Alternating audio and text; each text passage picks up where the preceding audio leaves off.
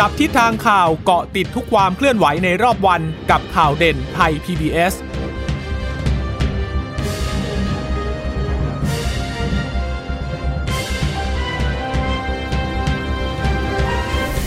สวัสดีค่ะ สวัสดีค่ะต้อนรับคุณผู้ฟังสู่ข่าวเด่นไทย PBS นะคะ เราพบกันเป็นประจำทุกวันจันทร์ถึงศุกร์บ่ายๆแบบนี้ค่ะ อัปเดตข้อมูลข่าวสารที่เกิดขึ้นในรอบวันนะคะ เช่นเคยกับดิฉันจีราชาตาเอี่ยมรัศมีและคุณพึ่งนภาคล่องพยาบาลค่ะ ค่ะ สวัสดีคุณผู้ฟังทุกท่านนะคะ ต้อนรับคุณผู้ฟังทุกท่านนะคะะเข้าสู่ข่าวเด่นไทย PBS ค่ะ ก็สวัสดีคุณผู้ฟังที่ฟังเราผ่านทางสถานีวิทยุที่เชื่อมโยงสัญญาณจากไทย PBS ด้วยนะคะะวันนี้ตัวเลขของโควิด -19 ก็ต้องมาอัปเดตกันนะคะ หลายท่านคงจะทราบไปแล้ววันนี้ก็มากกว่า 2,000 เป็นวันที่ 5 ติดต่อกันแล้วนะคะ ถ้ารวมกัน 5 วัน 1 0 0 0 0 1 0,000 คนแล้วนะคะ เลขกลมๆไปนะคะ แต่ว่าตัวเลขจริงๆเนี่ยตั้งแต่ระบาดรอบใหม่เนี่ยมันมากกว่านั้นนะคะ แต่ว่าถ้าเฉพาะรอบใหม่เนี่ยตั้งแต่เมษามาสามหมื่นแล้วนะคะ แต่ถ้านับเนี่ยรอบสองพันคนสองพันคนติดต่อกันห้าวัน ก็หมื่นแล้วนะ แล้วหมื่นกว่าด้วยนะคะ ดังนั้นก็ยังคงต้องระมัดระวังกันอยู่ อย่างเต็มที่เลยนะคะสำหรับโควิด -19 ค่ะ แต่ว่าวันนี้เนี่ยตัวเลขที่น่ากังวลอย่างยิ่งก็คือว่าผู้เสียชีวิตมากกว่า 10เออไม่ใช่ไม่ใช่มากกว่าผู้ผิด ผู้เสียชีวิตเนี่ย15 คน ซึ่งก็มากกว่าทุกวันที่ผ่านมานะคะ ก็เป็นตัวเลขที่น่ากังวลจริง ๆ กับตัวเลขผู้เสียชีวิตนี้นะคะ ที่เป็นชาย 9 คนหญิง 6 คนค่ะ อาศัยอยู่ในกรุงเทพ 9 คน นครสวรรค์ 2 คนชัยภูมิ เพชรบุรี สมุทรปราการและสระบุรี จังหวัดละ 1 คน ไปดูอายุกันหน่อยผู้เสียชีวิตอยู่ในช่วงไหนนะคะ อายุ 24ถึง88ปี ส่วนใหญ่มีโรคประจำตัว เหมือนเดิมค่ะ โรคประจำตัวเบาหวาน ไตเรื้อรัง หอบหืด โรคหัวใจ มะเร็ง มีประวัติสัมผัสยืนยันนะคะ กับผู้ป่วยก่อนหน้านี้ ทั้งคนในครอบครัว คนในที่ทำงาน แล้วก็ไปสถานที่เสี่ยง อย่างเช่นสถานบันเทิงและตลาดนะคะ ระยะเวลาที่ทราบผลติดเชื้อจนถึงเสียชีวิตเนี่ยอยู่ระหว่าง 1ถึง6วันสั้นมากเลยนะคะแล้วก็จากข้อมูลก็พบว่าผู้เสียชีวิตเนี่ยมีอาการซุดตัวลงเร็ว แล้วก็เสียชีวิตอย่างรวดเร็วด้วยค่ะค่ะนี่ค่อนข้างน่าเป็นห่วงเลยนะคะ เพราะว่าอย่างที่เราทราบกันตอนนี้ก็ยังมีคนรอเตียงอยู่ คือวันนี้เนี่ยเห็นเปิดเผยตัวเลขมาอยู่ที่รอเตียงอยู่ประมาณ 300 กว่าคนแต่อย่าลืมว่ามีผู้ป่วยสะสมเนี่ยวันละ 2,000 กว่า ดังนั้นก็จะต้องมีอีกจำนวนหนึ่งแหละ ที่ยังคงต้องเป็นคนรอเตียง สะสมกันอยู่เรื่อยๆนะคะ คือคือเท่าที่รับทราบข้อมูลกันมาเนี่ยโฟล์ของกลุ่มที่อาการสีเขียวเนี่ยไม่ค่อยน่าเป็นห่วง เพราะว่าพวกโรงพยาบาลสนามพวกฮอสพิทอลอะไรอย่างเงี้ย ก็มีค่อนข้างที่จะเพียงพอนะคะ แต่ว่าในกลุ่มที่น่ากังวลเนี่ย ก็จะเป็นกลุ่มสีเหลืองสีแดง เพราะว่าตอนนี้ห้อง ICU ก็หลาย ๆ ที่ก็เริ่มที่จะลำบากแล้ว คือคือค่อนข้างที่จะแน่น ๆ แล้วนะคะหรือว่ากระทั่งเตียงโรงพยาบาลทั่วไปก็ตามเนี่ย ก็ค่อนข้างที่จะลำบากนิดนึงนะ ในการที่จะเข้าไปใช้บริการนะ พอดีมีคนในไทย PBS เนี่ยค่ะ ญาติเขาติด แล้วเขาก็บอกว่ามันจะมีอยู่บางกลุ่มเนี่ยที่ ญาติของเขาอะ่ะเป็นเป็นเหมือนกับว่าคนไข้ประจำของโรงพยาบาล คือไปตรวจร่างกายไปรักษาอาการต่อเนื่องที่โรงพยาบาลเอกชนแห่งหนึ่ง ดังนั้นมันก็เลยกลายเป็นเป็นเป็นประเด็นที่ว่า พอเขาป่วยอะเขาไปโรงพยาบาลแห่งนี้แล้วเขาก็ได้แอดมิดเลย คือเหมือนกับว่าถ้าคุณเป็นลูกค้าประจำของโรงพยาบาลเอกชน ที่เขามั่นใจแน่ ๆ ว่าคุณมีตังจ่ายหรือว่าคุณมีประกันที่จะ cover ให้อยู่แล้วเนี่ย ความเสี่ยงในการที่จะต้องรอเตียงนานมันก็จะลดน้อยถอยลง แต่ว่าถ้าเป็นใครที่อาจจะไม่ได้ใช้บริการของโรงพยาบาลไหนเป็นประจำเนี่ย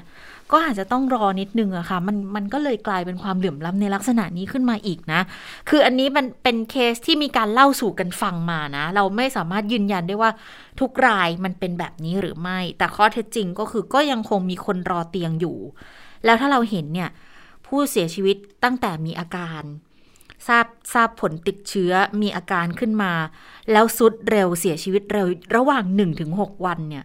นั่นก็หมายความว่าถ้าเกิดคุณเป็นกลุ่มสีเหลือง แล้วต้องใช้เวลาในการรอเตียงนานน่ะมันมีความเสี่ยงมากเลยอะใช่ที่คุณอาจจะถลันไปเป็นกลุ่มสีแดง แล้วพอเข้าโรงพยาบาลปุ๊บ มันก็อาจจะไม่ทันแก่การแล้วในการที่จะรักษาเราคงไม่อยากจะเห็นสิ่งแบบนี้เกิดขึ้นนะคะ ซึ่งเรื่องนี้เองไทย PBS ก็เลย ขออาสาเป็นอีกหนึ่งช่องทางในการช่วยประสานให้ กับการใครที่อาจจะติดต่อยังยังไม่ได้เตียงเนี่ย ก็สามารถติดต่อมาทางศูนย์ของไทย PBS ได้นะ เรามีรายการพิเศษเป็นประจำเลยตั้งแต่เริ่มวันนี้แล้วค่ะ ค่ะ เริ่มวันนี้เป็นวันแรกนะคะ ตั้งแต่เวลาเที่ยงเที่ยงนะคะ หลังจากที่ทางสบคแถลงเนี่ยก็ยาวๆไปเลยค่ะ 2 ชั่วโมงเต็มๆ จนถึงเวลา 14 นาฬิกาทุกวันนะคะ จนถึงวันที่รู้สึกวันที่ไหนนะ นู่นเลยวันที่ 10 เลยค่ะ 10 พฤษภาคมเลยนะคะ ก็คือเพราะฉะนั้นเนี่ยคุณผู้ฟังสามารถที่จะติดตาม แล้วก็โทรเข้ามาได้เราก็จะมีเบอร์โทรหน้าจออให้คุณผู้ฟังนั้นได้ติดต่อกับเรานะคะประสานเรื่องของเตียงนะคะ ว่าเออตอนนี้เนี่ยเป็นยังไงบ้างแล้ว หรือว่าจะ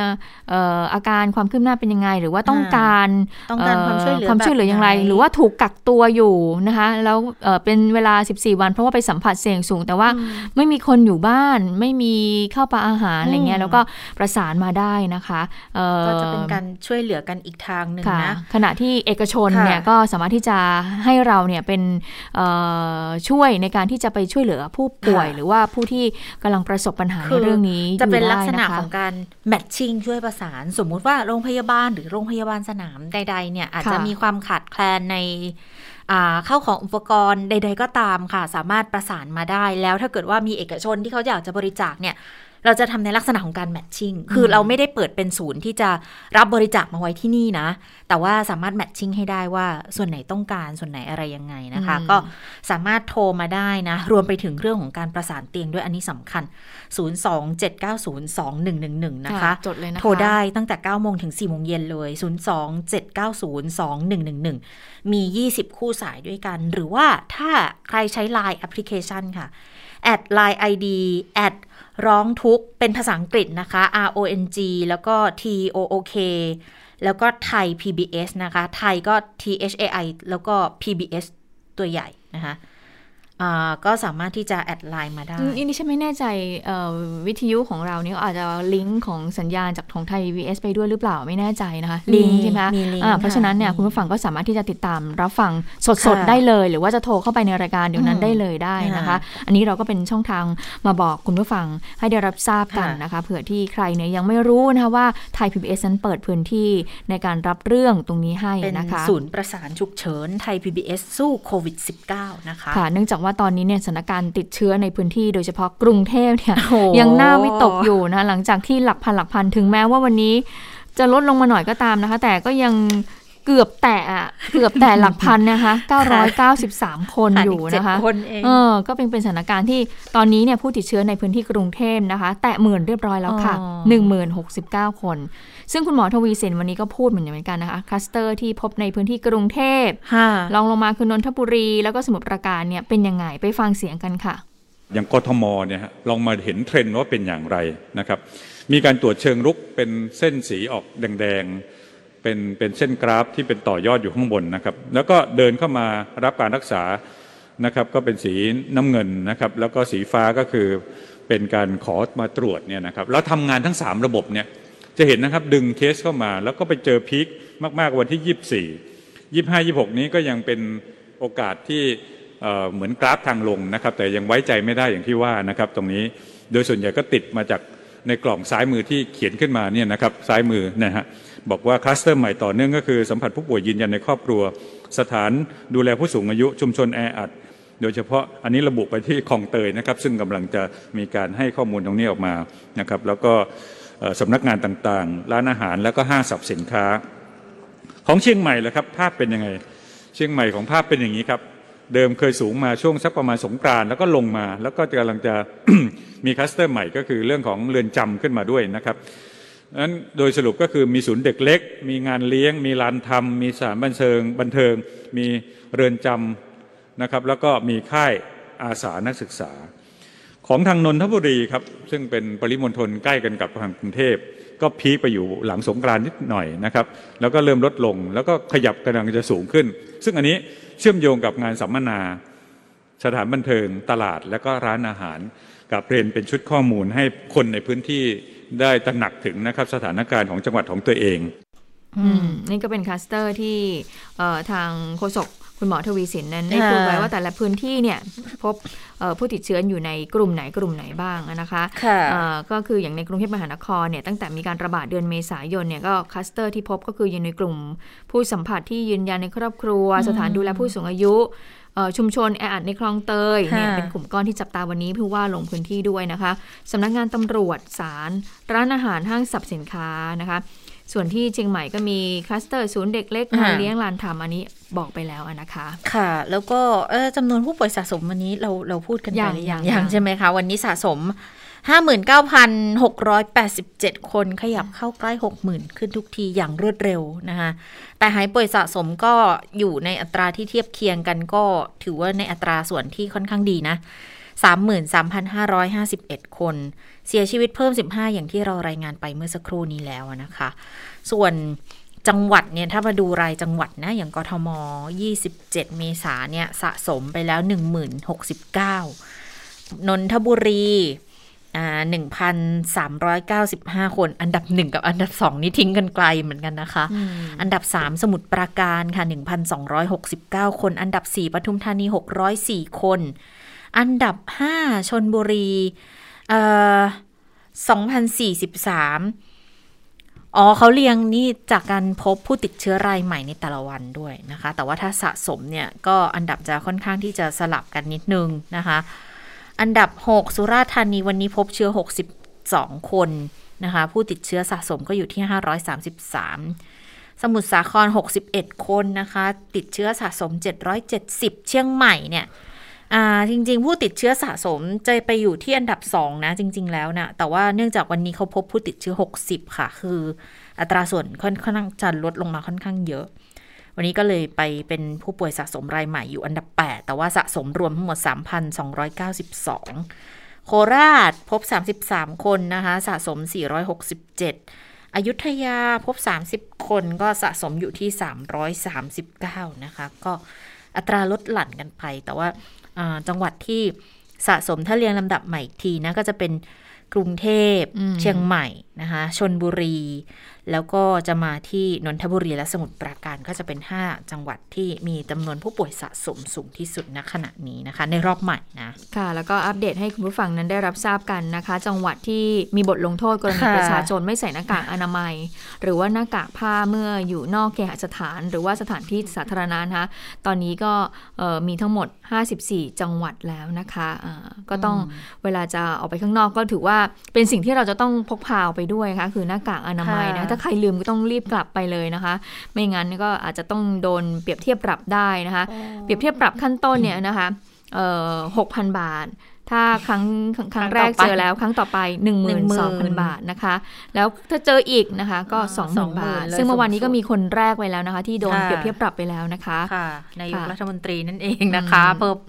คือภาพออกมาว่าร่วมประชุมแต่ไม่สวมหน้ากากอนามัย ผู้ว่าก็ไปตั้งข้อกล่าวหาถึงที่เลยนะนำตำรวจไปตั้งข้อกล่าวหา แล้วก็จับปรับกันถึงที่เลยนะ เพราะฉะนั้นวันนี้ถ้าเกิดคุณผู้ฟังนั้นเปิดทีวีมาเราเห็นทุกช่องผู้ประกาศข่าว หรือว่าผู้ดำเนินรายการนะที่เป็นสดนะคะ แล้วเขาใส่หน้ากากอนามัยเนี่ยนั่นแหละก็คือว่าถ้าไม่ใส่ก็ถือว่าผิดกฎหมายก็เราก็ต้องจริงๆตั้งแต่เมื่อวานตั้งแต่ช่วงบ่ายเพราะว่าอย่างช่วงเช้าเนี่ยของรายการเราก็ยังไม่ได้ใส่ เนื่องจากว่า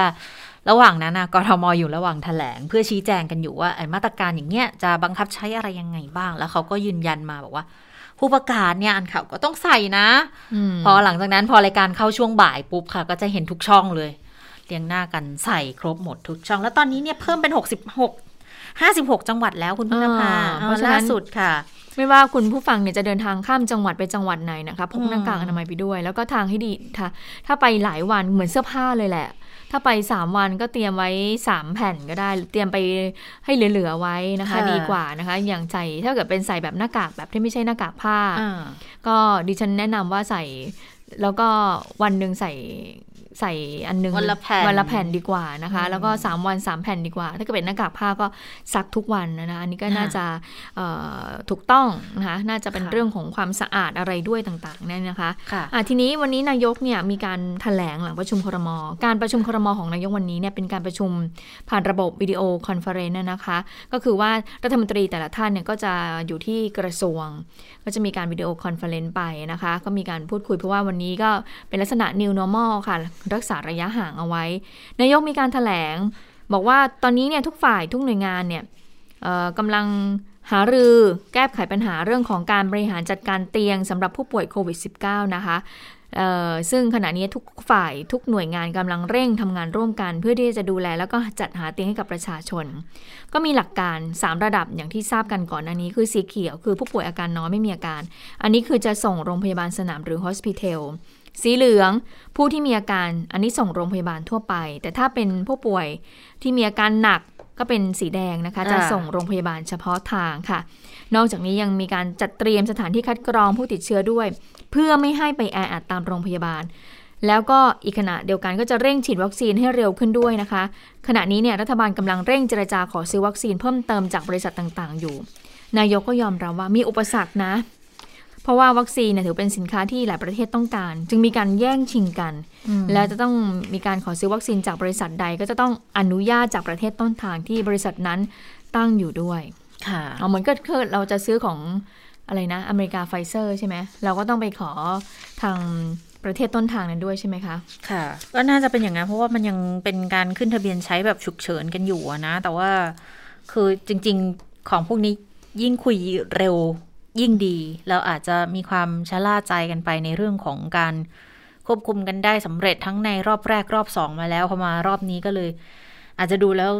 ค่อนข้างจะรับมือไม่ทันกับสถานการณ์นะก็เลยกลายเป็นเหตุหนึ่งที่ทำให้เกิดเสียงวิพากษ์วิจารณ์กันเพิ่มมากขึ้น แล้วก็กลายเป็นเหมือนจริง ๆ ออกกึ่งๆ แบบวิกฤตศรัทธาสำหรับรัฐบาลเลยคือ ตอนนี้ขยับในทางไหน คือคนไม่มั่นใจอะว่าจะช่วยแก้ไขปัญหาให้เราได้นะคะค่ะอีกนิดนึงค่ะดิฉันฉันเปิดข้อมูลมาคุณชะตา ตัวเลขผู้ติดเชื้อของทั่วโลก วันนี้ลดลงนะคะ ปกติเราจะรายงานเนี่ยแปดแสนอัพใช่ไหมคะ วันนี้เนี่ย หกแสนสี่หมื่นเท่านั้นเองนะคะ ส่วนอินเดียเนี่ยที่บอกว่าติดเชื้อสูงสุดในแต่ละวันเนี่ยสามแสนขึ้นไป แต่วันนี้เนี่ยคือสามแสนขึ้นไปเหมือนกันแต่ว่าสามแสนขึ้นไปแบบแตะน้อยมากสามแสนหนึ่งหมื่นเท่านั้นเองนะคะ ก็ถือว่าเป็นตัวเลขการติดเชื้อที่ลดลงที่ที่เห็นเห็นได้เห็นได้อย่างชัดเจนนะคะ แต่ว่าส่วนผู้เสียชีวิตก็ยังสูงอยู่คือ9,923 คนค่ะ ค่ะสำหรับเรื่องของการหารือในคอรมอวันนี้จริง ๆ ตอนแรกเราเรานึกว่าเขาจะมีการพูดคุยกันเกี่ยวกับเรื่องของมาตรการเยียวยาโควิดนะ แต่ปรากฏว่าก็วันนี้รองนายกรัฐมนตรีสุพัฒนาพงพันมีชาวนะคะ ในฐานะหัวหน้าทีมเศรษฐกิจด้วยแหละ ก็พูดเหมือนกันบอกคือวันนี้ยังไม่ได้มีการพูดคุยเกี่ยวกับมาตรการเยียวยาประชาชนหรอก แต่ว่าต้องไปดูว่า ทางเสนอเรื่องไหนบ้างนะคะ แล้วที่สำคัญเนี่ย มันจะต้องไปหารือกับทางเอกชนในวันที่ 28 เมษายนก่อน เพราะว่ามันเป็นเรื่องของการบริหารจัดการวัคซีนให้ทั่วถึงเนื่องจากทางเอกชนเขาก็เสนอตัวมาแล้วนะคะ ที่ต้องการจะจัดหาเพิ่มให้ประมาณ 15 ล้านโดสนะก็เลยเป็นเป็นช่วงเวลาที่ต้องร่วมมือร่วมใจกัน แล้วทางคุณสุพัฒนาพงศ์ก็บอกเหมือนกันบอกว่า ก็ดีใจที่ภาคเอกชนนะคะเขามีประสบการณ์มากขึ้นเขามีการเตรียมความพร้อมและเห็นความสำคัญของมาตรการต่างๆ ที่ออกมา ปีที่แล้วเนี่ยไม่มีวัคซีนแต่ปีนี้พอพอวัคซีนเข้ามาแล้ว ก็ต้องทยอยเพื่อเพื่อที่จะช่วยกัน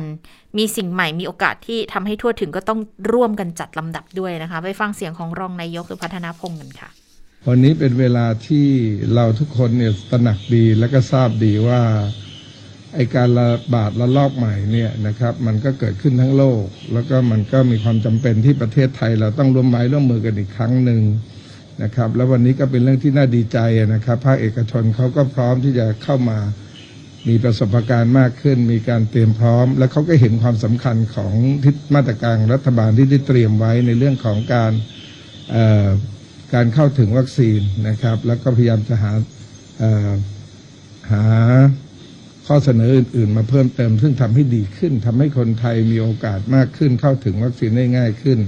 โดยใช้กระบวนการหรือศักยภาพของภาคเอกชนมาร่วมมือกับรัฐบาล ให้เป็นประโยชน์และเข้าถึงมากที่สุดสูงสุดเท่าที่จะทำได้ อืมค่ะนี่ก็พยายามที่จะช่วยเหลือกันนะคะ แล้วก็ต้องดูเหมือนกันว่าพอเข้ามาแล้วเนี่ยจะกระจายยังไง เพราะทุกอย่างเนี่ยก็พยายามที่จะทำเพื่อรักษาเสถียรภาพของรัฐบาล รื่องของการบริโภคในประเทศด้วยนะ เพราะว่าวันนี้เห็นเห็นเหมือนกับว่า มีการตำหนิตำหนิกึ่งๆมาเหมือนกันนะ กับทางคุณสุพัฒนาพงศ์เกี่ยวกับเรื่องของการพาดหัวที่มีมีการพูดบอกว่าให้เอาเงินฝากเนี่ยมาใช้เพื่อที่จะ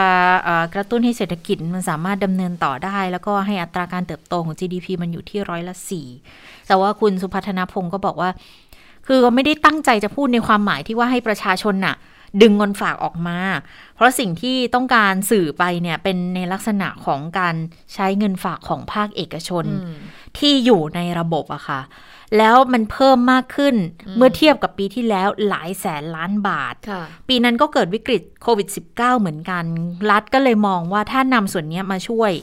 มันจะทำให้เกิดการหมุนเวียนในประเทศ แต่ไม่ได้บังคับ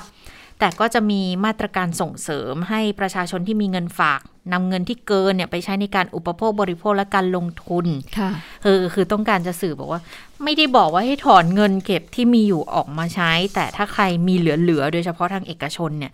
ที่เงินฝากเพิ่มมากขึ้นเป็นหลายแสนล้านเนี่ย ก็ดึงออกมาใช้หน่อยเพื่อที่จะทำให้เกิดการการจับจ่าย เกิดการหมุนเวียนอยู่ในเศรษฐกิจด้วย จริง ๆ คุณสุพัฒนพงศ์ไม่ได้พูดเมื่อวานนี้เป็นวันแรกนะก่อนหน้านี้เนี่ยคุณสุพัฒนพงศ์ก็เคยพูดมาแล้วเรื่องของการนำเงินออมของประชาชนมาใช้ดิฉันก็เคยเข้าใจผิดมา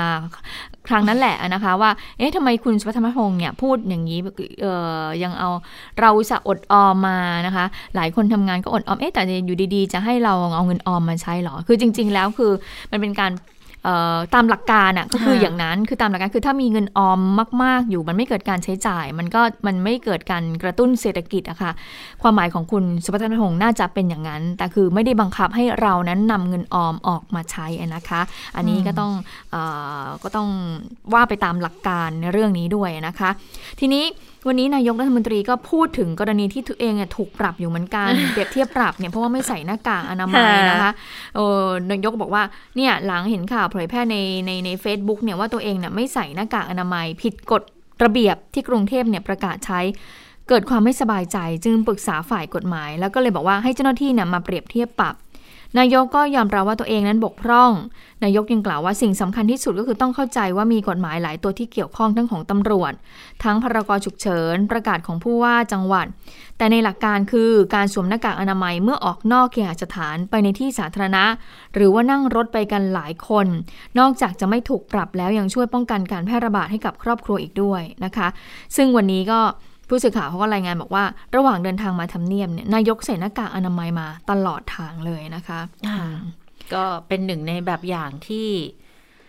ต้องทำตอนตอนนี้จะบอกว่าเป็นแบบอย่างที่ดีก็ก็ไม่เชิงแล้วตอนตอนนี้เนี่ย ถ้าไม่ทำก็คือผิดคือจริง ๆ ถ้าถ้าขับรถคนเดียวเนี่ยใส่หน้ากากอนามัยได้ก็ดิฉันว่ามันก็โอเคนะมันก็ดี เพราะเผลอๆเนี่ยสมมติว่าเราเนี่ยต้องขึ้นทางด่วนแล้วเราก็ต้องมาจ่ายตรงจ่ายตังอะไรอย่างเงี้ยแล้วเราก็ต้องเจอพบปะกับผู้คนอะไรตรงนี้อีกเนี่ยมันก็เป็นการป้องกันได้นะคะ แต่ถ้าเกิดเรามั่นใจว่าระยะทางที่เราเดินทางเนี่ยนั่งรถมาคนเดียวเราไม่ได้ติดต่อใครเลยเนี่ยเราก็ถอดหน้ากากบ้างก็ได้ เพราะว่าจริง ๆ แล้วพออยู่ในรถมันก็อึดอัดเหมือนกันนะคนกิจตา ถ้าใส่หน้ากากตลอดเวลาเลยเนี่ยก็ไม่ใส่อะเพราะมันหายใจแค่แค่ทุกแค่ระหว่างวันก็หายใจไม่ค่อยสะดวกแล้วค่ะ ขึ้นรถก็ไม่ใส่แล้ว แล้วก็สมมติใครที่มี easy pass อะไรอย่างเงี้ยอาจจะสบายหน่อยเนาะใช่ใช่ว่าไม่ต้องเปิดหน้าต่างไป แต่ถ้าสมมุติใครต้องไปซื้อข้าวซื้อของที่ห้างสรรพสินค้า อย่าลืมว่าบางห้างเขาเก็บตังค์ใช่ไหมค่าจอดรถอะด่านสุดท้ายก่อนคุณออกจากห้างต้องจ่ายตังค์ให้กับคนที่เขาเก็บสตังค์ไง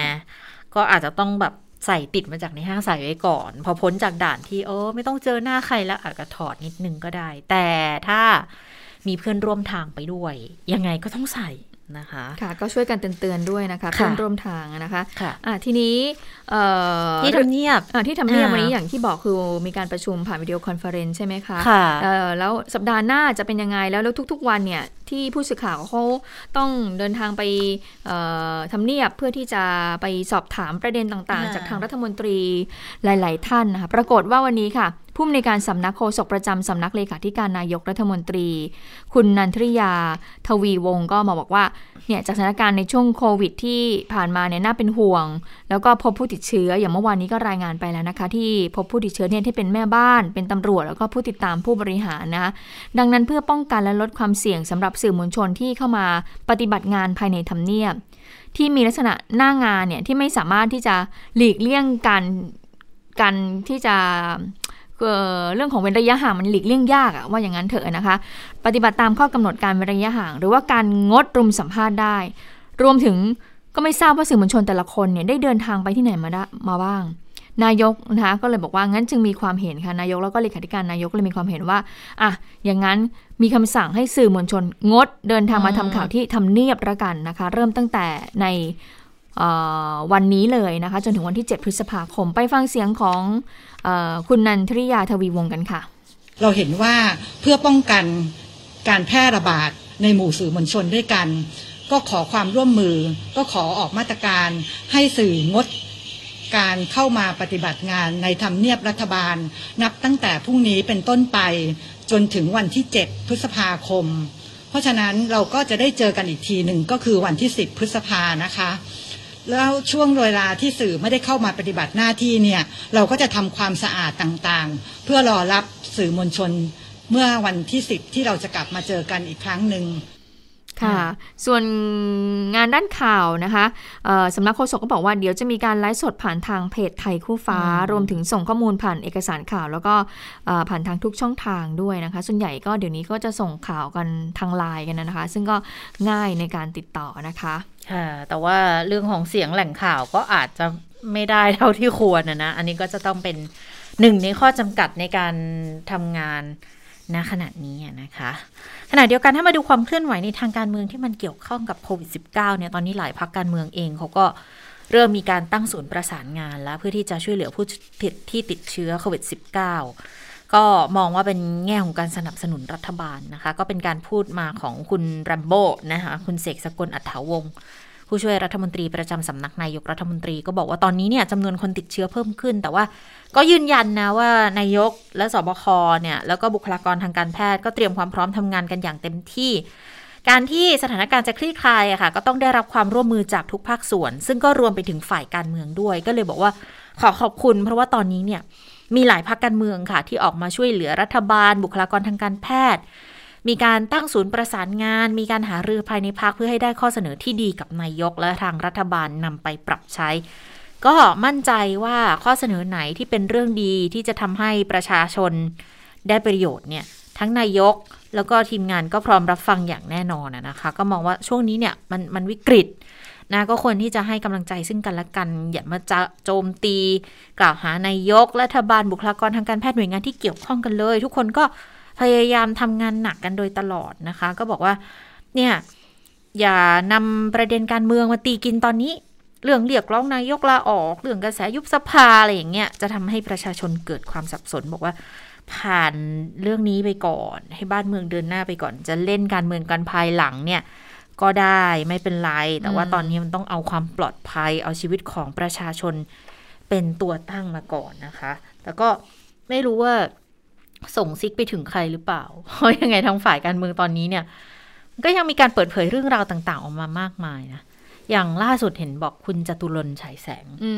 อดีตรองนายกยุคยุคคุณทักษิณน่ะเขาไปขุดคลิปมาบอกว่าไฟเซอร์เนี่ยเคยติดต่อรัฐบาลมาสี่รอบจะเสนอขายวัคซีนเขา แต่โดนเมินเขาก็เลยไม่ติดต่อไทยมาอีกเลยพอครบสี่รอบเขาก็เลยไม่ติดต่อไทยมาอีกเลยนะคะ ก็เลยกลายเป็นกระแสวิพากษ์วิจารณ์ คือเป็นคลิปมาจากรายการเจาะลึกทั่วไทยก็มีพิธีกรคนดังอยู่สองคนนะคะ แล้วก็ทวิตโดยคุณจาตุรนต์ ฉายแสงอีกทีหนึ่งบอกว่ามีการเปิดเผยบอกไฟเซอร์เนี่ยติดต่อไทยมาหลายครั้ง แต่ไม่ได้รับการตอบรับจากรัฐบาลนะคะ ข้อความก็คือ เคยเสนอขาย ของไฟเซอร์เนี่ยนะคะ เคยเสนอขายวัคซีนให้ไทย 13 ล้านโดส ราคาพิเศษด้วย ไม่ต้องใช้เงินซื้อด้วย ให้วัคซีนใช้ก่อนเลยเดี๋ยวค่อยจ่ายทีหลัง เสนอไปสี่รอบ แต่ถูกปฏิเสธทั้งสี่รอบอบอร์ดใหญ่สอทอไม่รู้ไปสนทนากันอีท่าไหน จนเขาไม่ติดต่อรัฐบาลไทยมาอีกเลยค่ะนี่ก็อาจจะเป็นเรื่องที่ไม่รู้จะมีใครออกมาชี้แจงไหมในเรื่องนี้นะคะ เพราะว่าเขาเห็นว่าโอ้รีทวิตกัน แหลกเหมือนกันนะอย่างอิสราเอลที่เขาฉีดของไฟเซอร์มากที่สุดเนี่ยนะคะเขาก็บอกว่าอย่างอิสราเอลเนี่ยเขาก็ต้องทำเหมือนกับทำสัญญากับทางไฟเซอร์ เป็นลักษณะร่วมศึกษาวิจัยร่วมกันเหมือนกันนะคะ ถึงแม้ว่าเขาจะ อิสราเอลเนี่ยจะซื้อวัคซีนจากไฟเซอร์เนี่ยค่อนข้างมาก แล้วก็ฉีดให้กับประชาชนของเขาให้ครอบคลุมมากที่สุดเนี่ยนะคะ ซึ่งตอนนี้เนี่ยก็น่าจะเกือบจะครบแล้วนะคะทำให้อิสราเอลเนี่ยก็สามารถที่จะกลับมาใช้ชีวิตได้อย่างปกติไม่ต้องใส่หน้ากากอนามัยแล้วนะคะแต่เขาบอกว่าเขาเขามีการทำสัญญาร่วมกันเหมือนกันว่ามีการศึกษาวิจัยร่วมกับทางไฟเซอร์เหมือนกันนะคะค่ะนอกจากนั้นก็เห็นบอกว่าอิสราเอลตอนนู้นนะที่เขาเอ่อช่วงของการติดเชื้อแรกๆเนี่ยเอ่อ ประชากรเขาน่ะติดเชื้อค่อนข้างที่จะเยอะมาก ประชากรเขามี 9 ล้านคนใช่ไหมคะค่ะเขาติดเชื้อไป 8 0 0แสนคน เขาก็เลยตอนนั้นน่ะนะอ๋อคะถ้าดูอัตราส่วนก็ใช่สูงนะ ช่วงนั้นเขาก็เลยแบบว่าเอ่อรีบสั่งซื้อเออวัคซีนเลยจากทางไฟเซอร์นะคะ ก็เลยบอกว่าตอนนั้นน่ะสั่งซื้อแพงด้วย แต่ว่าทางอืมอิสราเอลยอมแล้วไง เพราะว่าเขามีผู้ติดเชื้อสูง แล้วก็ผู้เสียชีวิตก็สูงเหมือนกัน เขาก็ไม่อยากที่จะเจอเหตุการณ์นี้ เขาก็เลยบอกว่าเขายอมทุ่มเลยตอนนู้นนะคะ ที่ที่เอ่อเขาได้วัคซีนจากไฟเซอร์มา อันนี้ก็เป็นที่มาของการที่อิสราเอลแบบได้รับวัคซีนจากไฟเซอร์มา เขาก็มีการศึกษาวิจัยร่วมกันเหมือนกันว่า เอ๊ะจะยังไงเหมือนกันนะคะว่าค่ะมันจะไปนำไปสู่การฉีดอันนี้แล้วจะต้องไปยังไงต่อนะคะค่ะอะนี่ก็เป็นเรื่องที่มาเล่าให้ฟังนะคะ คือไม่รู้ว่าเกี่ยวหรือไม่เกี่ยวนะ เพราะว่าก่อนหน้านี้เนี่ยถ้าเกิดจำกันได้เลยช่วงตั้งแต่แบบปลายช่วงช่วงที่กำลังมีการพัฒนาวัคซีนกันเลยอะค่ะ ระหว่างการแถลงข่าวเนี่ย ก็เคยได้ยินเหมือนกัน คุณหมอโอภาสก็เคยพูดว่าค่ะเนี่ยเดี๋ยววันนี้จะคุยกับทางไฟเซอร์ ไฟเซอร์จะเข้ามาคุยแต่เป็นการแบบ เหมือนแลกเปลี่ยนข้อมูล ตอนนั้นมันอยู่ระหว่างทุกอย่างมันอยู่ระหว่างการพัฒนาค่ะแล้วก็เลยไม่รู้ว่ามันใช่นะช่วงเวลานั้นหรือเปล่า ที่เขามีการพูดคุยกันในแง่ของการเสนอขาย แต่ว่าอยู่ในช่วงของการพัฒนาไงเราก็เลยไม่แน่ใจว่ามันเกิดอะไรขึ้นกันแน่ เพียงแต่ว่าที่ชัดเจนและดิฉันจำได้และยืนยันว่าจำได้และมีเกิดขึ้นแน่ ๆ คือ คุณหมอพูดแน่ ๆ ว่าจะมีการคุยกับไฟเซอร์ แต่ค่ะเป็นลักษณะของการแลกเปลี่ยนข้อมูลอืม ซึ่งไอ้แลกเปลี่ยนข้อมูลเราก็ไม่รู้ไงว่าอืมมันลงลึกระดับไหนเขาค่ะเขาพูดมาแค่เนี่ยแล้วเราจำได้อยู่อย่างเนี้ยนะคะก็เลยค่ะไม่ทราบว่ามันเกี่ยวข้องกันหรือเปล่าค่ะนะซึ่งเรื่องของวัคซีนเนี่ยที่ได้ช้าแล้วก็ยังฉีดให้กับประชาชนไม่ถึงไหนเลยนะคะตอนนี้เนี่ยตัวเลขเนี่ยเออของประชาชนที่ได้รับการฉีดวัคซีนเนี่ยแค่ล้านกว่าโดสเท่านั้นเองนะเออใช่ใช่กว่ล้านหนึ่งกว่ล้านหนึ่งโดสอ่าเท่านั้นล้านหเอนึ่งงเนี่ยนะคะ ทีนี้ก็เลยมีการพูดถึงการบริหารจัดการเอ่อการจัดการวัคซีนด้วยเหมือนกัน การควบคุมการแพร่ระบาดด้วยเหมือนกันว่า เอ๊ะ มันล้มเหลวแล้วหรือไม่โดยเฉพาะยิ่งมีคนติดเชื้อมากๆ แล้วหาเตียงไม่ได้แล้วต้องมาเสียชีวิตที่บ้านเนี่ยมันสะท้อนอะไรบางอย่างหลายๆอย่างเลยนะคะ ก็เลยทำให้เอ่อมีเครือข่ายเพจหมอไม่ทนนะคะอืมเขาก็เลยไปตั้งเพจในตั้งแคมเปญรณรงค์นะคะ เรียกร้องให้ รองนายกอนุทินเนี่ยลาออกจากตำแหน่ง เนื่องจากว่าออมองถึงความล้มเหลวในการบริหารจัดการปัญหาโควิด -19 ตรงส่วนนี้นะคะ ดิฉันเข้าไปดูเมื่อสักครู่นี้คุณยะตาคุณผู้ฟังคะตอนนี้เชง .org เมื่อวานเขาตั้งเป้าไว้2 0 0 0 0 0อืมทะลุไปเรียบร้อยแล้วค่ะะตอนนี้เขาตั้งเป้าใหม่ค่ะ ให้รายชื่อให้ได้เกือบ 3 0 0 0 0 0คน ซึ่งตอนนี้รายชื่อเนี่ยมันก็ทะลุ 2 0 0 0 0 0ไปเรียบร้อยแล้วนะคะ 2 0 0 0 0 0ต้นๆนะคะมันก็ค่อยๆจะไต่ขึ้นไป ตามที่เขาตั้งเป้าเอาไว้แหละนะคะ ที่มีประชาชนเข้าไปร่วมลงชื่อ แล้วเรื่องนี้เนี่ยคุณอนุทินว่ายังไงบ้าง เพราะว่าก่อนหน้านี้เนี่ยวันอาทิตย์เนี่ยคุณอนุทินบอกว่า สื่อไปถามแล้วรอบหนึ่งคุณอนุทินก็บอกว่า ผมทำงานอย่างเต็มที่ไม่ได้สนอะไร มาวันนี้คุณอนุทินว่ายังไง คุณอนุทินโพสต์ใน Facebook ค่ะ ขอบคุณผู้ที่ส่งกำลังใจให้ ยืนยังยังเข้มแข็งอยู่นะ แล้วก็มุ่งมั่นทำงาน พร้อมกับย้ำว่าเป็นผู้ใต้บังคับบัญชาของนายกรัฐมนตรี มีหน้าที่ปฏิบัติตามนโยบาย และคำสั่งของนายกในฐานะหัวหน้าฝ่ายบริหาร และในฐานะผู้อำนวยการสบค โดยระบุว่าขอบคุณทุกท่านที่ให้กำลังใจค่ะ ทั้งโพสต์ทั้งไลน์แล้วก็โทรมาด้วยตัวเองเออดิฉันลืมเล่า เมื่อมีคนที่เอ่อเรียกร้องให้ลาออกใช่ไหมคะ ก็มีคนค่ะสนับสนุนให้คุณอนุทินอยู่ต่อเหมือนกัน ก็คือเป็นกลุ่ม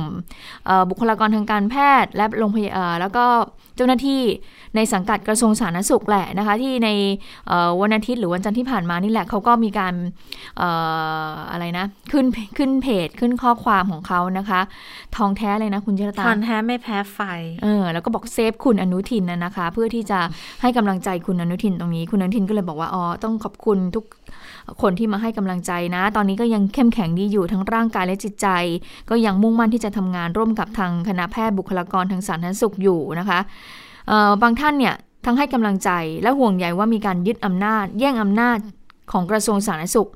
ผมได้แต่ตอบไปว่า รองนายกและรัฐมนตรีกระทรวงสาธารณสุขเนี่ยเป็นผู้ใต้บังคับบัญชาของนายก ซึ่งเป็นผู้บริหารสูงสุด และเป็นผู้ที่รับผิดชอบอยู่แล้ว ผมมีหน้าที่ปฏิบัติตามนโยบาย และคำสั่งท่านนายกมาโดยตลอด ส่วนเรื่องของการป้องกันควบคุมการระบาดนั้น ศูนย์อำนวยการบริหารสถานการณ์โควิด -19 หรือสบค เป็นผู้จัดทำนโยบาย พิจารณาออกคำสั่งกำกับการปฏิบัติงาน โดยมีนายกเป็นผู้อำนวยการศูนย์ กระทรวงสาธารณสุขเป็นหน่วยปฏิบัติตามนโยบายของสบค หลายครั้งที่กระทรวงสาธารณสุขเนี่ยเสนอมาตรการควบคุมโรค หากสบคไม่เห็นด้วยก็ต้องกลับมาปรับมาตรการ ทั้งการตรวจการป้องกันการรักษาการจัดหายาเวชภัณฑ์และการฉีดวัคซีน ที่ผ่านมาสบคเป็นผู้บริหารแบบ single command มาตั้งแต่ต้นแล้ว เมื่อวันที่ 25 มีนาคมปี 63 นี่คือปีที่แล้วเลยนะคะ กระทรวงสาธารณสุขก็ปฏิบัติตามนโยบายสบคด้วยดีมาโดยตลอด จึงขอความกรุณาว่าอย่าเอาเรื่องนี้เนี่ยมาเป็นประเด็นการเมืองกันเลย แล้วก็สร้างกระแสทำให้เกิดความขัดแย้งค่ะ ค่ะ เออก็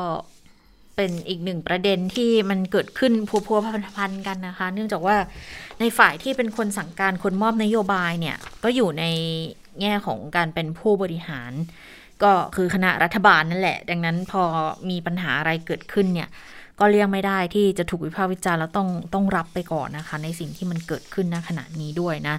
แต่ในเรื่องของการบริหารสถานการณ์เนี่ยเรื่องของการออชงเรื่องโซนสี ตอนนี้ก็ยังไม่เคาะออกมานะเพราะว่าต้องต้องรอสบคชุดน่าจะใหญ่28 28ใช่ค่ะ รอสบคเคาะออกมาก่อนนะ ว่าจะมีการปรับโซนสีอีกไหมแล้วที่ดูกันเนี่ยคือล็อกดาวน์ค่ะว่าจะต้องถึงขั้นที่จะมีความล็อกดาวน์มีการล็อกดาวน์เกิดขึ้นด้วยหรือไม่นะคะ เพราะว่าถ้าดูแนวโน้มเนี่ยตอนนี้ก็ยัง 2,000 กว่าคนอยู่เนี่ยนะคะ การติดเชื้อรายใหม่ จะเป็นยังไงนะ แล้วมันจะทำให้เกิดความเสียหายมากน้อยแค่ไหน มีข้อเสนอ มาจากทางประธานสอทนะคะคุณสุพันธ์มงคลคุณสุพันธ์มงคลสุธีประธานสภาอุตสาหกรรมแห่งประเทศไทยก็บอกเหมือนกันบอก โอ้รอบนี้มันแรงจริงนะเขาก็เลยอยากเสนอเหมือนกัน บอกว่าก็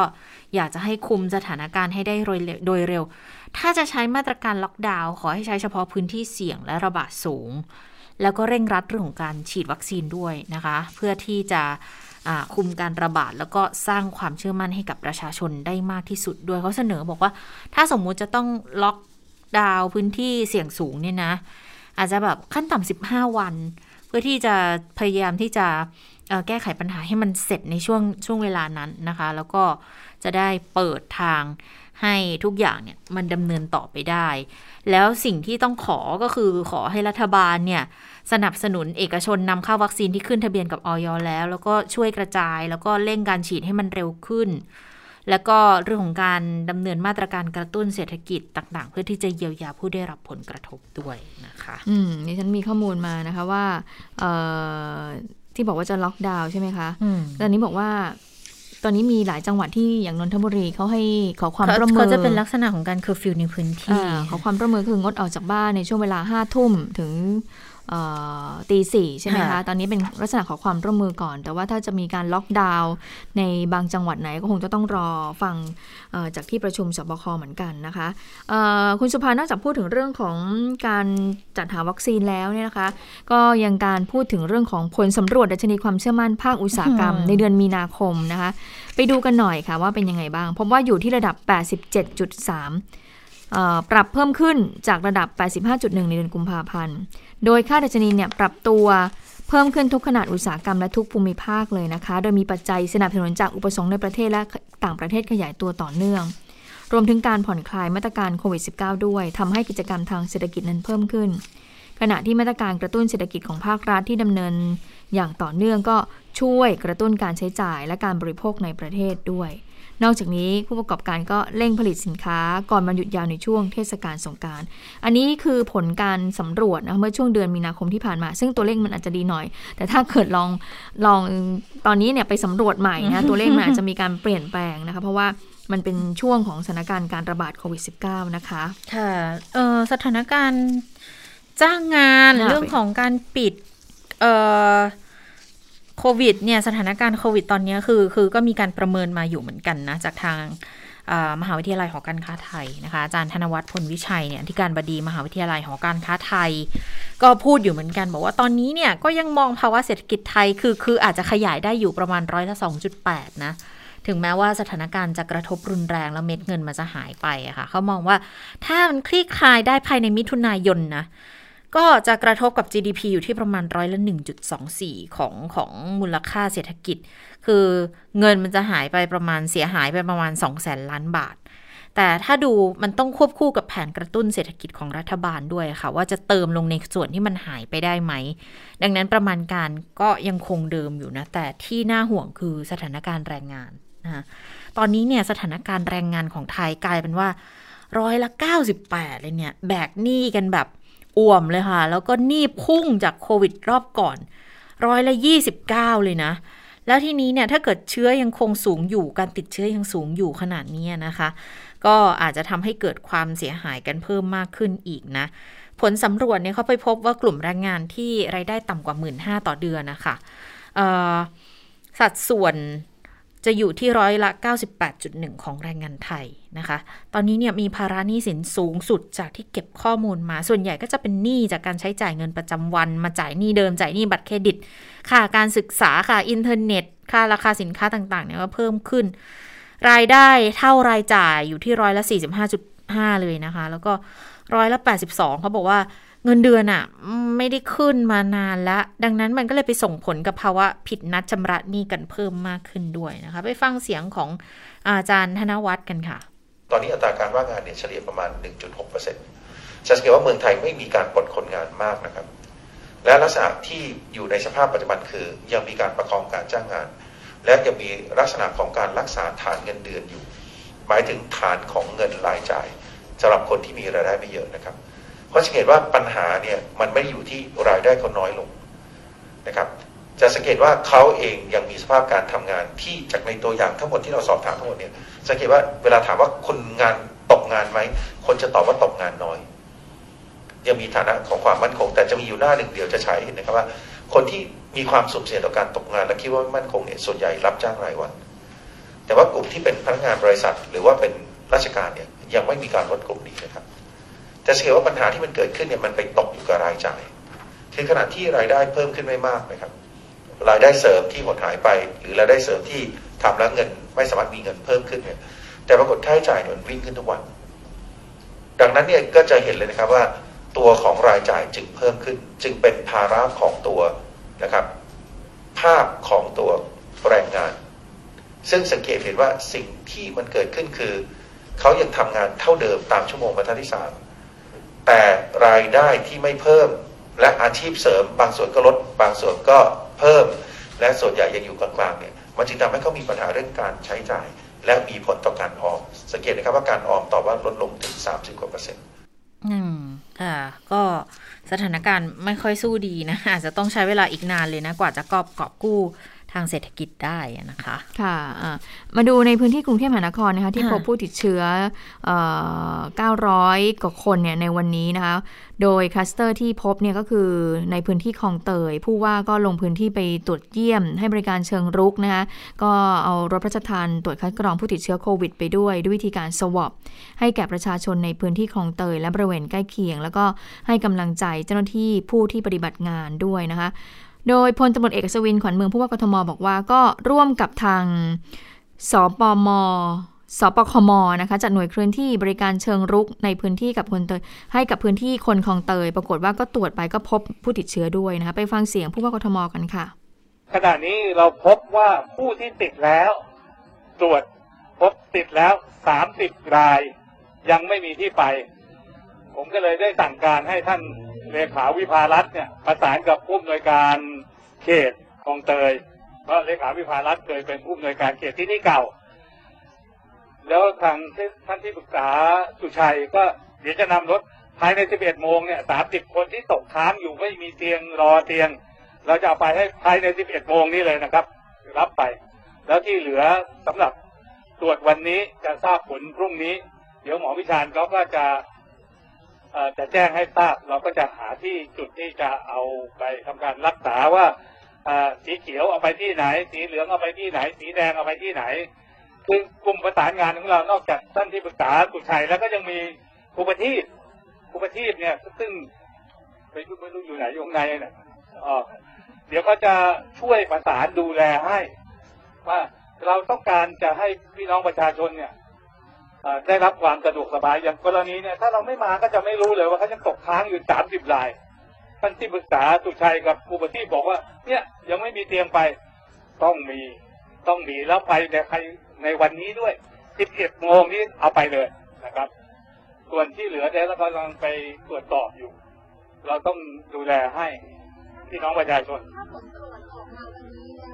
พรุ่งนี้ถึงจะออก24ชั่วโมง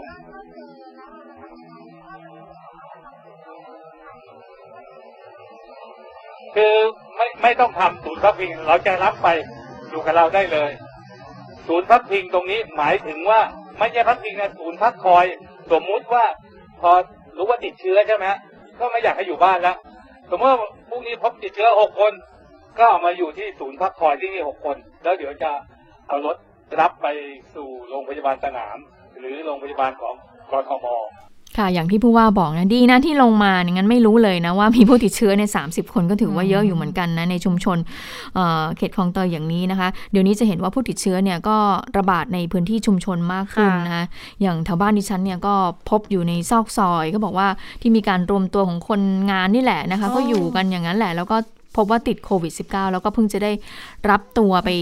อออยู่ในพื้นที่อื่นเองนะคะ ค่ะ นี่ก็เป็นอีกหนึ่งประเด็นที่ต้องพูดกันนะคะ ล่าสุดมีกระทรวงศึกษาธิการประกาศเลื่อนเปิดเทอมแล้วนะคะ เป็นหนึ่งมิถุนายน 2564 แล้ว เพราะว่าสถานการณ์การระบาดของโควิดนั่นเองนะหยุดคะยาวๆไปเลยนะคะน้องยๆาวๆกันเลยนะคะ แล้วก็หลังจากนั้นอาจจะต้องเรียนออนไลน์กันอีกหรือเปล่า อันนี้ไม่แน่ใจเหมือนกันนะ ว่าจะต้องถึงขนาดนั้นอีกหรือไม่นะคะ ส่วนการฉีดวัคซีนเนี่ยล่าสุดก็มีการย้ำมาอีกทีจากทางรองปลัดกรุงเทพมหานครนะอันนี้เฉพาะพื้นที่กทมเพราะว่าเดี๋ยวมิถุนาเนี่ยอ่า กทมจะได้จัดสรรวัคซีนมาจากแอสตราเซเนกานะคะ ประมาณ 5 0 0 0 0 0 โดส เข็มที่ 1 ให้กลุ่มเสี่ยง5 0 0 0 0 0 คนเลย ก็จะมีบุคลากรทางการแพทย์สาธารณสุข เจ้าหน้าที่ที่เกี่ยวข้องกับการควบคุมโรค มีผู้ป่วยเรื้อเรื้อรัง 7 กลุ่มโรคเออเป็น 7 กลุ่มแล้วนะ แสดงว่ารวมโรคอ้วนด้วย มีผู้สูงอายุ 60 ปีขึ้นไป แล้วก็ประชาชนทั่วไป5 0 0 0 0 0 โดสเนี่ยพยายามจะฉีดให้เสร็จใน 15 วัน ดังนั้นเขาก็จะมีพื้นที่ จุดบริการนอกโรงพยาบาลด้วยนะคะ ก็เบื้องต้นเนี่ยเขากำหนดไว้ 9 แห่งนอกจากโรงพยาบาลแล้วนะ ก็จะมีที่ SCG บางซื่อนะคะมีที่เซ็นทรัลลาดพร้าว มี True Digital Park มีธัญญาพาร์ค มี The Mall บางกะปินะคะมีโรบินสันไลฟ์สไตล์ลาดกระบังเซ็นทรัลปิ่นเกล้าเดอะมอลล์บางแคโลตัสสาขามีนบุรี และเดี๋ยวกำลังหารือกับหอการค้าขยายจุดฉีดเพิ่มเติม แล้วก็ประชุมอีกครั้ง 30 เมษายนด้วยนะคะค่ะก็เป็นความร่วมมือจากภาคเอกชนนะคะ ที่มีการจัดเตรียมสถานที่ฉีดวัคซีนให้นะคะเอาละค่ะได้เวลาสถานการณ์ในต่างประเทศแล้วสวัสดีค่ะคุณสาวรักษ์ค่ะสวัสดีค่ะคุณผู้ฟังสวัสดีทั้งสองท่านสวัสดีค่ะ แน่นอนช่วงนี้คงต้องมุ่งเน้นไปที่ประเทศอินเดียเยอะหน่อยค่ะนะคะ เพราะว่าสถานการณ์ก็ยังคงน่ากังวลอยู่นะคะ แม้ว่าล่าสุดนะคะ ตัวเลขผู้ติดเชื้อรายวันของอินเดียเนี่ยจะลดลงเล็กน้อยนะ แต่ว่าก็ยังอยู่ในหลักที่ เกิน 3 0 0แสนขึ้นไปนะคะ คือตัวเลขผู้ติดเชื้อล่าสุดของอินเดียอยู่ที่ 3 2 3 1 4 4 ราย ก็ถือว่าลดลงนะคะ ช่วงที่พีคสุดก่อนหน้านี้ทำลายสถิติเนี่ยมันอยู่ที่วันละ 352,991 คน แต่ว่าผู้เชี่ยวชาญด้านสาธารณาสุขบอกว่าเห็นตัวเลขลดลงอย่าดีใจว่าสถานการณ์ดีขึ้น ตัวเลขที่ลดลงอาจจะเป็นเพราะว่าการตรวจหาเชื้อ มันมีปัญหามันทำให้ตรวจได้น้อยลง ตรวจน้อยลงก็เจอเชื้อน้อยลงนั่นเองนะคะตอนนี้ค่ะ นานาชาตินะคะก็เริ่มทยอยส่งความช่วยเหลือมาให้กับรัฐบาลอินเดียแล้วนะคะ ล่าสุดเป็นความช่วยเหลือจากประเทศอินจากประเทศอังกฤษนะคะ ส่งเครื่องช่วยหายใจ 100 เครื่อง แล้วก็เครื่องผลิตออกซิเจน 95 เครื่อง ส่งมาทางเครื่องบินนะคะ ถึงกรุงนิวเดลีเมื่อช่วงเช้าที่ผ่านมานี่เอง แล้วก็ ยังมีอีกหลายประเทศที่เตรียมจะทยอยส่งความช่วยเหลือมานะคะ มีฝรั่งเศสค่ะ จะส่งเครื่องผลิตออกซิเจนให้นะคะ แล้วก็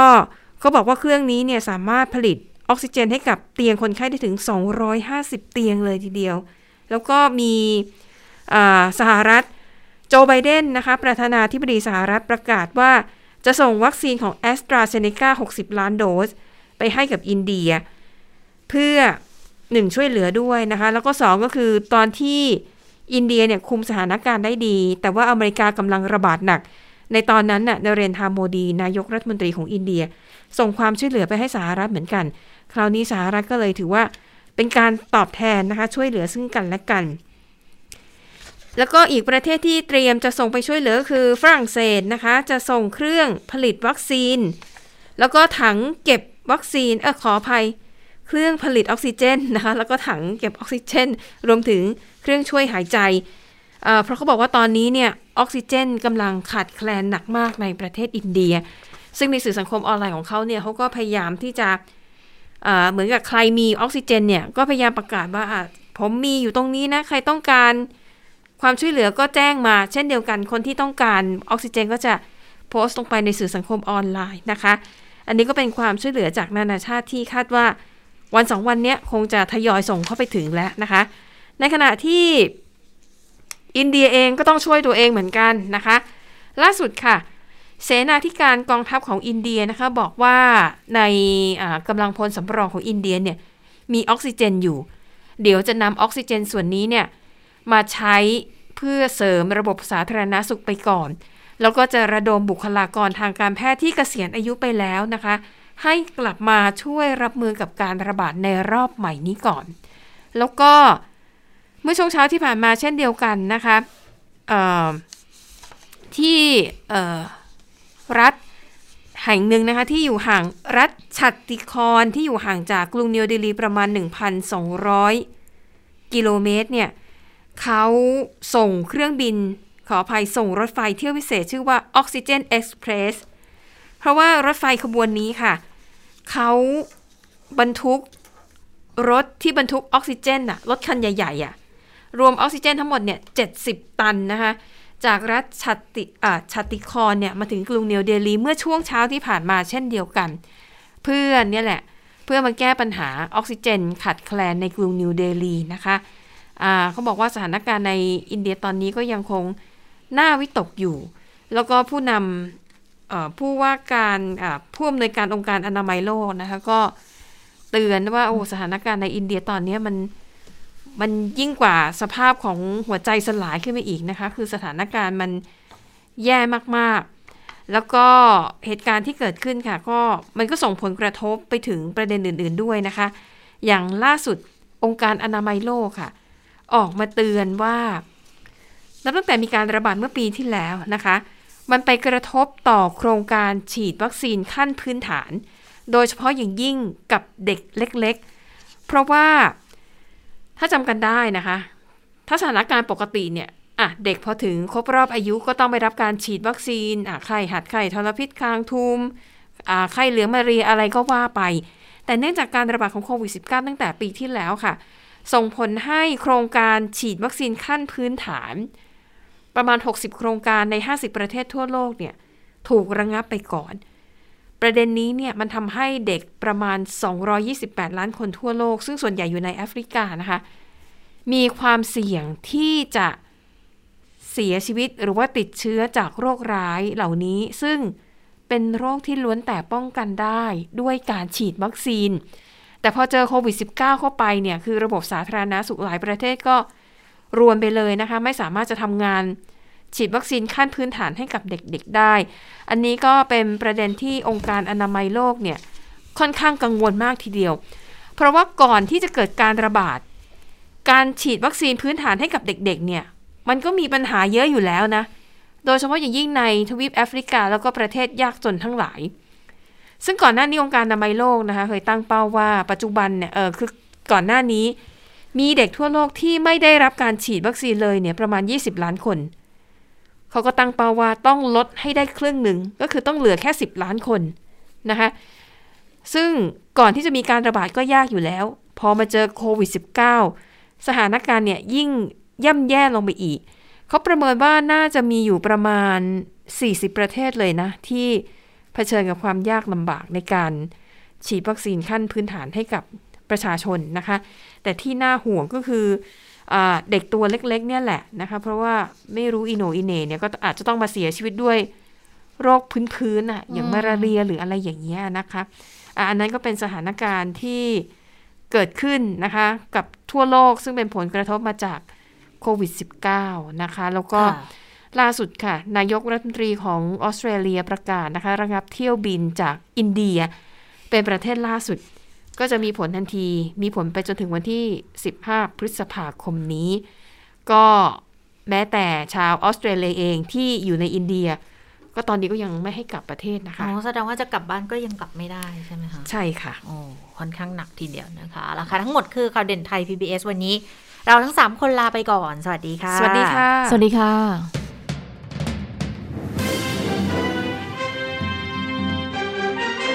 ติดตามข่าวเด่นไทย PBS ได้ทุกวันจันทร์ถึงศุกร์เวลา 15 นาฬิกา ทางไทย PBS Radio และติดตามฟังข่าวได้อีกครั้งทางไทย PBS Podcast